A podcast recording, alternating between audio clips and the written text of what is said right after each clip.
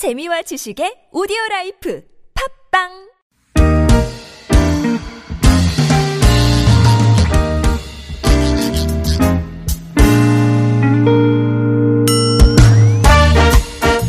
네, 서울 속으로 2부 시작해 보겠습니다. 오늘 월요일 공동주택 집합 건물 관련 상담과 자영업자 소상공인을 위한 상담 번갈아서 진행합니다. 오늘 서울시 눈물그만센터의 조일영 변호사와 함께 자영업자 소상공인 여러분들을 위한 상담 진행해 보겠습니다. 변호사님 어서 오십시오. 네, 안녕하세요. 안녕하세요. 변호사입니다. 네. 어, 날이 진짜 추워져가지고. 네, 너무 추워졌어요. 그 0073번님도 그러시고 많은 분들이 따뜻한 차 자주 드시고 건강들 잘 챙겨주시면 좋겠다고 예, 당부를 또 하시네요. 뭐 건강 괜찮으시죠? 네, 저는 다행히 괜찮습니다. 네네. 날이 진짜 갑작스럽게 이렇게 추워졌다가 또 조금 괜찮다가 네. 이런 날이 반복이 되면서 네 네. 건강 관리하기 진짜 힘들어진 예, 그런 때인 것 같아요. 자, 이 시간 참여하실 분들 구글 플레이 스토어나 애플 앱 스토어에서 TBS 애플리케이션 내려받으신 다음에 실시간 무료 메시지 보내실 수 있고요. 샵 0951번 단문 50원 장문 100원 드는 유료 문자 열려 있습니다. 카카오톡은 TBS 라디오와 플친 맺으시면 무료로 참여하실 수도 있고요. 어, 본격 상담 들어가기 전에 그 상가 임차인들이 환영할 만한 소식 하나 준비하셨다고요? 네, 어, 이달에 정부에서 예. 어, 상가임대차 보호법 개정안을 어, 개정한 아, 상가임대차 보호법 시행령을 개정한다는 내용을 발표를 했었는데요. 예. 어, 크게 두 가지 내용입니다. 지금 현재 이제 서울의 경우에 이제 올 임, 임대료 상한율이 연 9%로 제한이 되어 있는데 네. 그거를 더 축소해서 5%로 낮추는 방안을 지금 검토하고 예. 있고요. 그다음에 어, 보호 대상의 기준이 지금 환산 보증 금액이라고 해서 현재 4억 원 이하로 돼 있는데 예. 그거는 좀 6억 1천만 원으로 어, 높일 방침인데 음. 이 중에서 특히 첫 번째 연 9% 이제 매달 월세 내시는 분들이 이제 월 9% 제한이 있었는데 그것보다 더 낮춰서 5%로 네. 낮추는 방안을 검토하고 있어서 어떻게 보면 예. 좀더 어, 보호를 강화하는 차원으로 진행되는 것 같습니다. 예. 특히 최근에 이제 최저임금을 내년부터 또 인상하기로 그렇죠. 했잖아요. 네 그렇게 될 경우 또 우리 자영업자분들이 부담이 더 늘어나실 텐데 이런 네. 부분 점을 감안해서 음. 좀 상한율을 낮추는 거 아닌가 예. 생각했습니다. 상가 임대료 인상률 상한선 제한 예, 5%로 이제 낮추는 방안 검토하고 있다는 소식이고 또 환산 보증금 관련된 것도 이제 관련된 질문들이 많이 들어오니까 네. 그때 한번 어, 걸려 있으면 네, 그 네. 사안이 걸려 있는 거면 한번 또 자세히, 자세히 풀어주시기 바랍니다. 네 알겠습니다. 5210번님 사연부터 가보죠. 기존에 약국이었던 곳을 2014년 2월에 인수해서 어, 내부 인테리어 변경 없이 사용했습니다. 이후에 계약 만료 시점이 돼서 상가 주인한테 통보를 했더니 기존 인테리어 철거와 새로운 인테리어 시공을 요구합니다. 어, 계약서상에는 이렇게 명기돼 있어요. 임대차 계약이 종료된 경우에 임차인은 부동산을 원상으로 회복하여 임대인에게 반환한다. 어, 이건 뭐 기본적인 계약서 문구죠. 예. 그 외에 다른 특약 사항은 없고요. 근데 상가 주인의 이런 요구에 응해야 되는 겁니까? 만약에 인테리어 철거 안 하면 임대 보증금 못 돌려받을까 걱정됩니다. 하셨어요. 네, 어, 최근에 이렇게, 어, 이제 임대차 계약이 종료된 후에, 어, 원상회복과 관련된 분쟁이, 어, 저희한테도 많이 접수가 되고 있는데요. 예. 어, 지금, 원칙적으로는 임차, 관계, 계약 관계가 종료가 될 경우에는, 네. 어, 임차인이 원상 회복 의무가 지는 것은 맞아요. 그래서 네. 여기 계약서에 뭐 특약 사항으로 되어 있다고 하지, 하지만, 특별히 이런 특약 사항이 없다고 하더라도 원상 회복 의무를 지는 건 맞는데요. 예. 근데 지금 이 어, 질문 주신 분들 분은 어, 지- 기존에 원래 약국으로 사용했던 건물에 또 약국으로 들어와서 음. 어, 그 인테리어 변경 없이 그대로 사용한 그렇죠, 경우잖아요. 그렇죠. 이럴 경우에는 어, 원상 회복 의무가 그냥 그러니까 변경한 것이 없기 때문에 어, 그대로 그냥 임대인에게 발, 반환을 하더라도 어, 괜찮다는 것이 어, 대법원의 판례의 입장입니다. 그래서 예. 어, 대법원에서 근데 기존에 이제 나, 어, 판례, 판결했던 판결문 중에서 네. 어, 기존에 이제 유흥 음식점을 하다가 예. 다른 식당으로 어, 변경한 사례가 있었는데 어, 그러면 이제 임대인이 이제 계약 기간이 끝나서 원상회복 의무가 있다. 음. 이렇게 얘기를 하니까 그럼 어디까지 원상회복을 해야 되느냐. 어, 기존에 원래 유흥 주점을 하고 있었는데 그걸로 바꿔놔야 예, 되는 거냐. 그것까지 해야 되는 어. 그 전에 원래 전 단계까지 해야 되는 건지 네. 아니면 어, 내가 들어온 이후부터 내가 바꾼 부분만 어, 원상회복만 하면 되는 건지 예. 여기에 대해서 쟁점이 됐었는데 뭐 원래 상태 시점이 중요한 그렇죠. 거군요. 본인이 들어온 이후 이전의 단계는 어, 생각하지 말고 네. 자기가 바꾼 부분에 대해서만 원상회복을 하면 된다. 음. 이런 식의 판결이 났습니다. 네. 뭐 이런 판례를 봐도 그렇고 상식적으로 생각해도 새롭게 들어온 그 세입자 임차인의 입장에서는 네. 그 전에 어떤 걸 했다와는 상관없이 네네. 본인이 들어왔을 때 그 모습이 원상인 거 아니에요? 그렇죠. 원래 상태인 거 네. 아니에요? 어. 근데 그 원상의 시점이 되게 애매할 수 있거든요. 어. 그, 사- 그 계약을 할 때 그래서 그 기존에 있던 원래 있던 그대로를 사진으로 찍어 놓는다든지 원래 아, 어느 정도의 그 임대인과. 같이 눈으로 확인을 하고 네. 여기까지가 어, 원래 원래 내가 들어오기 전에 상태였다라는 음. 점을 확인을 받고 하는 것이 어, 이런 불필요한 어, 분쟁을. 막는데 도움이 될 것 같습니다. 조금 더 어, 수후에 생길 수- 생길지도 모르는 이런 식의 그렇죠. 예, 분쟁을 사실 좀 건물이 클. 경우에는 아주 사소한 부분은 어, 어떻게 되는지 잘 모를 수 예, 있으니까. 맞아요, 네. 맞아요. 네.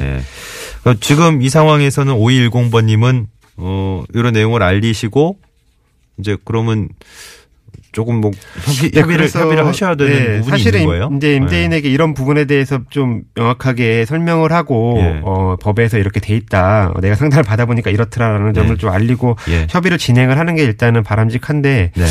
만약에 서로 이렇게 좀 주장이 엇갈릴 경우에는 결국에는 소송을 진행할 수밖에 없을 것 같아요. 만약에 네. 지금 걱정하시는 대로 보증금도 안 돌려주고. 이러신다면 네네. 소송으로 가시는 수밖에 없어요. 네네. 어, 알겠습니다.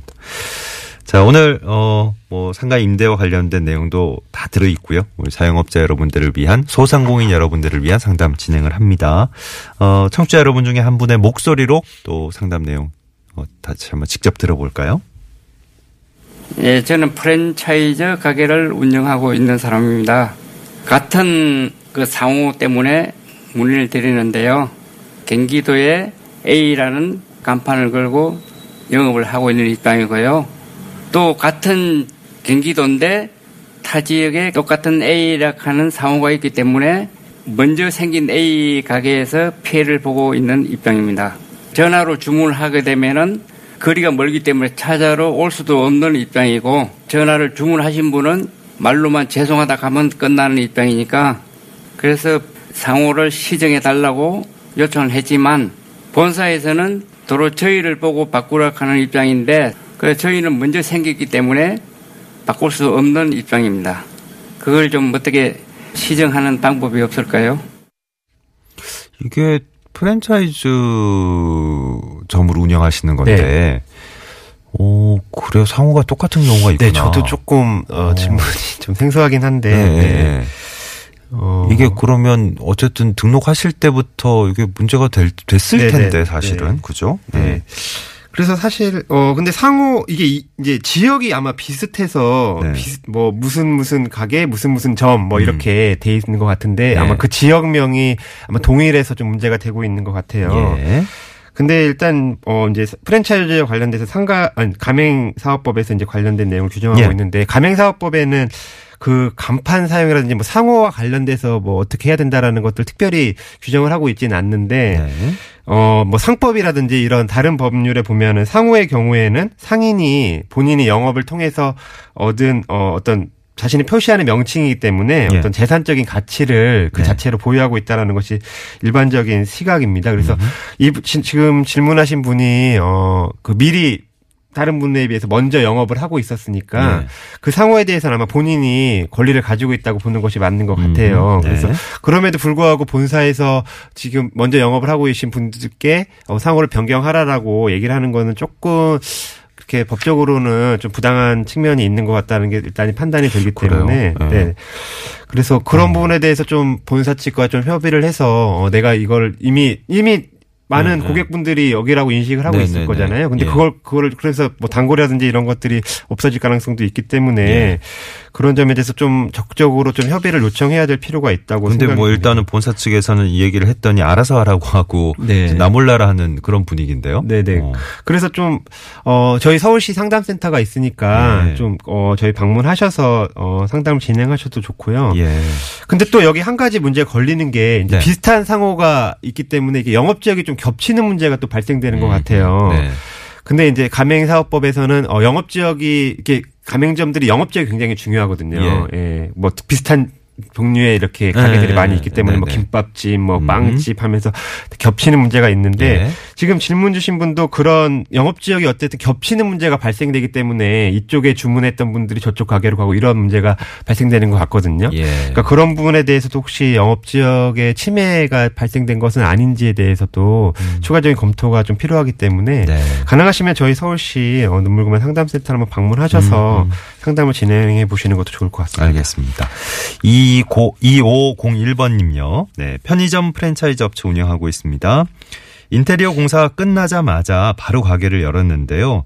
냉동고 바닥 공사가 전혀 안 돼 있고 간판도 부분적으로만 불이 들어올 정도로 불량이고 벽면도 틈이 좀 벌어져 있고 예, 공사에 전체적으로 하자가 발생했습니다.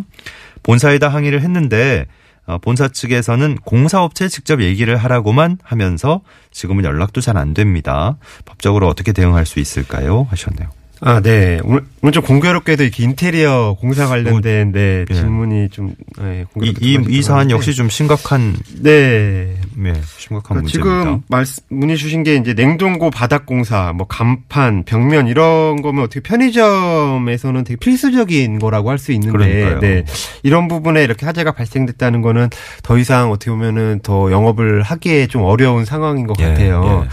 근데 편의점 교- 공사 같은 경우 이런 경우들이 의외로 상당히 많습니다. 네. 예, 그러니까 본사에서 그러니까 이 인테리어 공사를 처음에 어. 해야 되잖아요. 네네. 처음에 이제 자기가 가게를 하려면.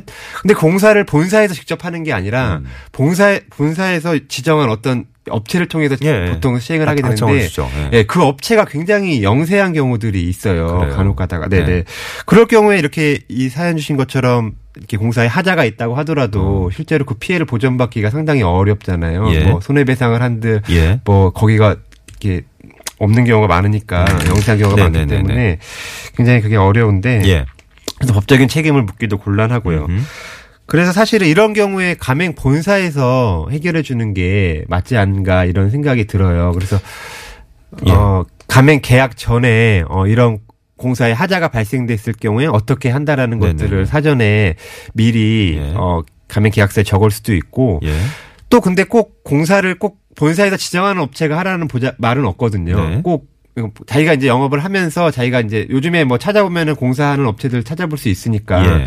본인이 직접 공사를 해도 되는데 네. 그거를 잘 몰라서 그냥 어. 본사에서 시키는 대로 하는 경우들이 많아요. 근데 그렇구나. 본인이 직접 찾아서 내가 내가 지정한 업체에다 하겠다라고 하면 보다 더 저렴한 가격에도 할 수 있고 예. 또 이런 공사의 하자 문- 문제라든지 이런 것들에 있어서 조금 더 나을 수 있거든요. 그러니까 우리가 이런 상담 통해서 가맹 계약 당시에 네. 이것저것 신경 써야 될 게 참 많다는 거는 새삼 그렇죠. 느끼고 네. 근데 특별히 좀 주의해야 될 것들 몇 개가 눈에 띄는 경우가 많은데 네.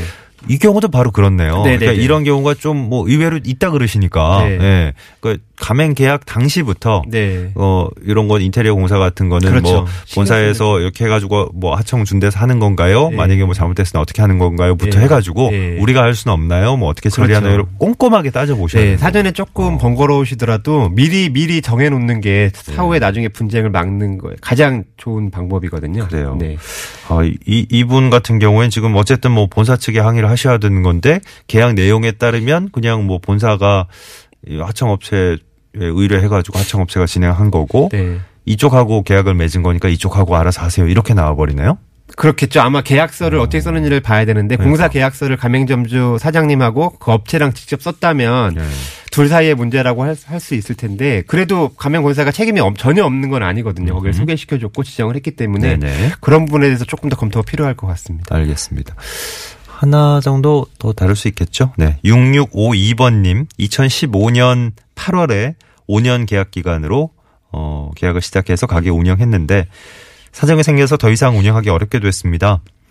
마침 새로운 임차인이 있어서 새로운 임대차 계약서를 써달라고 했는데, 건물주가 거부했어요. 어, 이런 이유로, 제가 이전 임차인과 계약할 때 권리금을 준 사실을 알리지 않았고, 저와의 임대차 계약이 만료되면 건물을 재건축할 예정이었다. 어, 이런 이유를 대네요. 권리금을 주고받은 사실을 임대인한테 알릴 의무가 있는 겁니까? 또 만약에 건물주 말대로 저와 계약이 끝나서 이 건물을 재건축한다면 저는 권리금을 못 받는 거네요. 이런 질문입니다.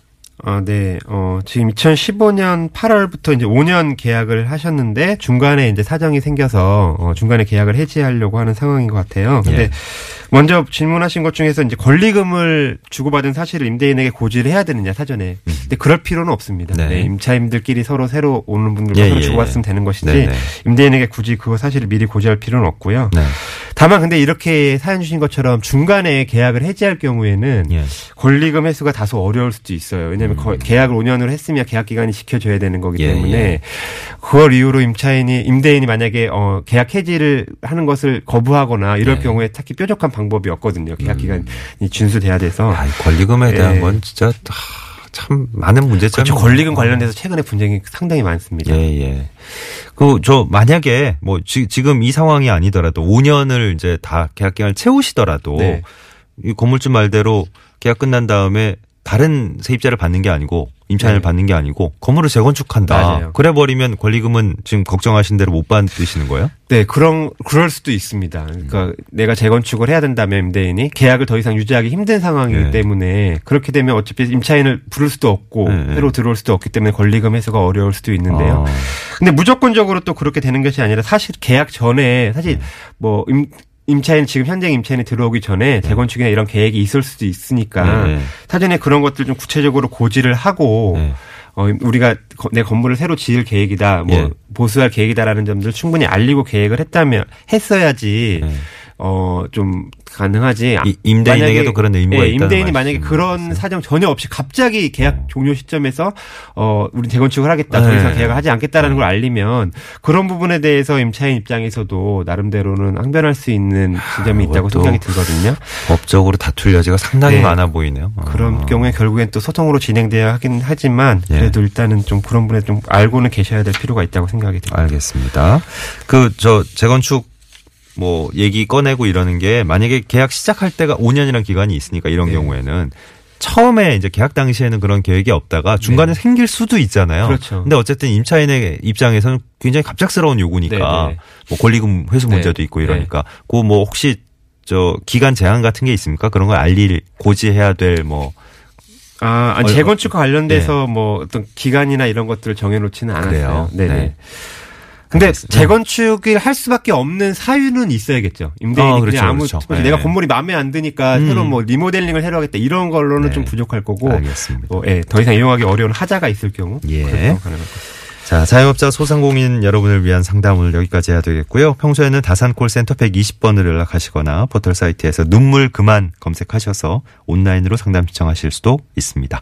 서울시 눈물 그만 센터의 조일영 변호사 오늘 수고해 주셨어요. 고맙습니다. 네, 감사합니다. 자, 11시 53분 지났습니다. 서울시내 교통 상황 다시 한번 짚어 드립니다. 심근향 리포터. 네, 고맙습니다. 호남 서해안 쪽에는 오늘 15cm까지 눈 예보가 어, 나와 있네요. 어, 눈이 또 갑작스럽게 많이 쏟아지면 여러 가지 걱정이 되는데요. 1425번님, 손녀 이제 탄생 3주년 축하한다고 예, 문자 주셨고. 9843번님, 오늘부터 저희 중2 딸이, 딸이 기말 시험 보는데요. 예, 민지, 예, 시험 잘 보라고 응원해주세요 하셨네요.